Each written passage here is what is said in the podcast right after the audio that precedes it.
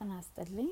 I hope you enjoyed that Teddy Afro song. Um, excuse my frustration. I'm just recording this again because I just recorded eight minutes and got interrupted by a phone call, and I didn't know how to save it, so I'm starting over. Nevertheless, anyway, and Sterling. I'm. Thank you for listening to um, So Many Lal, um, my podcast, which translates to What Would People Say and it's basically um, talking about the Habesha culture and my experience with having to live a life that wasn't true to who I was in order to fit in um, with the culture that I was born into.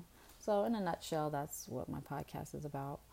Um, so, today I wanted to talk about um, reconnecting with an old friend briefly in conversation um, over the last full moon, I just felt compelled to reach out to this person.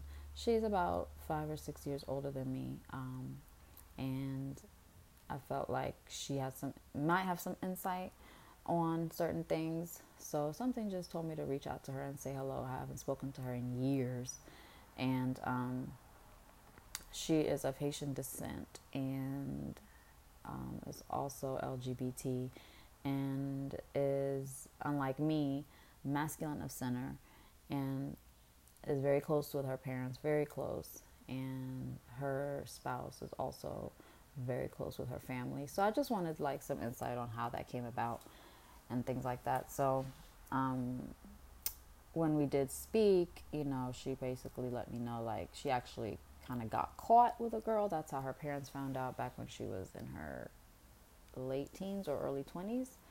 Um, so right there is also already a difference between my story and hers because I actually made a conscious decision to tell my parents um, after I was already married.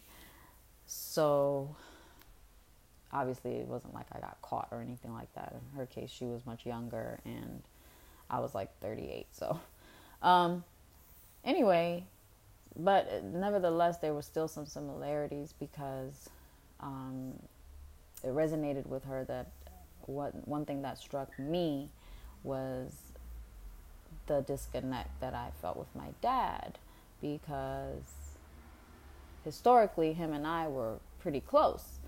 Obviously not that close because he didn't know this about me, but outside of that, you know, in other ways personality wise and certain beliefs you know, that we had in common. So we were pretty, we were, we had a pretty cool relationship um, until I came out. So it kind of been bothering me, like, hmm, you know, I was expecting him to be more, I guess, understanding. I don't know. Um, than than my mom, since her and I would bump heads often. So she kind of laughed at me when I said that. She really did. She she was like, "Oh my god, you're being She was like, "You're being a white girl right now. Like you're being a Kardashian. Oh my god, my parents don't accept me." She's like, "Are you you know, you're kidding me? You're not from this culture. Like you're from your culture and your parents, that's all they know and you know, they don't have to accept that. Like it's your job to, you know, do how they want you to do and you know for a long time after that like i didn't bring anybody around um, my parents you know i didn't talk about anything like that. I just i just came around. And you know if your wife can't come around your parents right now then you need to just go around your parents on your own and you know try to get you know some closeness there so that eventually they can include her. And and you know in the moment i kind of I understood that. Like, I kind of understood that in a way. But at the same time, um, there was a part of me that still kind of was like, I don't know. Like, I know that's just how I am, and I shouldn't expect other people to be like me, but like, I just feel like I'm not a parent, but if I was, I wouldn't, it wouldn't be anything that my child could be like, well, except, you know, if anyone is getting hurt, that's different. But it wouldn't be anything my child could say or do that would be that would make me be like, okay, well, you can't come around. And when all they wanted to do was bring their significant other around, what? Like, I don't, I mean, even if I didn't like the person, I would still be like, okay, y'all can come around and, you know, let's see. Let me at least get to know the person to see if I don't like them. Like, I mean, for them to just not even acknowledge her existence is not acceptable to me. And honestly, I'm not really willing to compromise on that.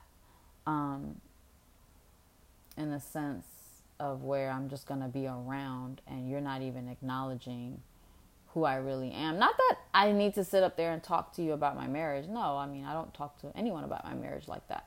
But um, just the fact of like the denial of me being who I am is not comfortable for me to be around.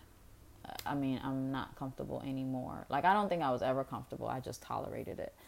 But now I can't even tolerate it. Like, it's, I'm allergic. like, I can't, there's a limited amount of time I can be around that type of energy. Very limited, if at all. So, as I was hearing her say that in the moment, it seemed reasonable. It's like, oh, you know, just break them in slowly, just whatever, whatever. You know, this is all they know. And this is what struck me. She was like, um, you know, you murdered them. By you telling them that, you murdered them. So you have to understand. And I'm like, really? Like, is that bad? And it's like, no, you know, like, nobody's hurt. I'm fine. Like, okay, I can understand. Oh, you know, I'm terminally ill or something like that, then yeah, okay, you murder your parents because then now they're devastated. Like something is wrong with you, something is going to happen to you. But what? For me to say that, I mean, again, with all empathy and compassion for people that just don't know any different and that are just so immersed into this culture, whatever have you. But see, here's the thing when it's your child, I kind of feel like that should trump religion, culture, what your friends say, what your cousins say. Like, it's your child. And that's just me. I don't have kids yet, but um, I just imagine that I don't care what it is. Like I said, unless it's somebody that is murdering or killing people, that's different. But we're talking about what who somebody chooses and who somebody innately feels that they love yeah, I kind of don't think that's a reason, a good enough reason to write your child off or, you know, make your child feel like they can't even come around you because you're going to try to marry them off to one of your friend's sons. like, you know, so I mean, that's just my take on it. I just feel like there's just certain things that should trump society societal constructs you know and that's just like you know motherly instinct. Like i brought you into this world i'm gonna make sure you are right and i don't know what that means yet because you know if you're saying this to a baby it's like you know i don't know what that means. You may grow up and i don't know what i'm gonna have to protect you from. I don't know what type of person you're gonna be but whatever it is like we're i just feel like that part is what's missing for me. And I'm not going to compromise on it. sorry, not sorry. I did. I've been compromising on it for 20 years and I'm just not doing it anymore. So, you know, I respect what she said or whatever. And like I said, she is older than me, so she's closer to my parents' generation, obviously, you know, than I am. So, you know, she is probably part of that group of that generation where they're just like, you know, you do whatever your parents want. And even if that means you sacrifice what you want, then that's what you do. And I just I don't I don't believe that. I don't believe that. Um, I did for a long time. I, I, I, I practiced that for a long time, but in 2018, I'm really not with that program. I, I just have a broader knowledge of what's important and that ain't it. but Rafa, anyway, let me go. I'm so grateful for you to having been here and meeting me here and um, listening to what I had to say. I would love to hear from you. Um, you can email me at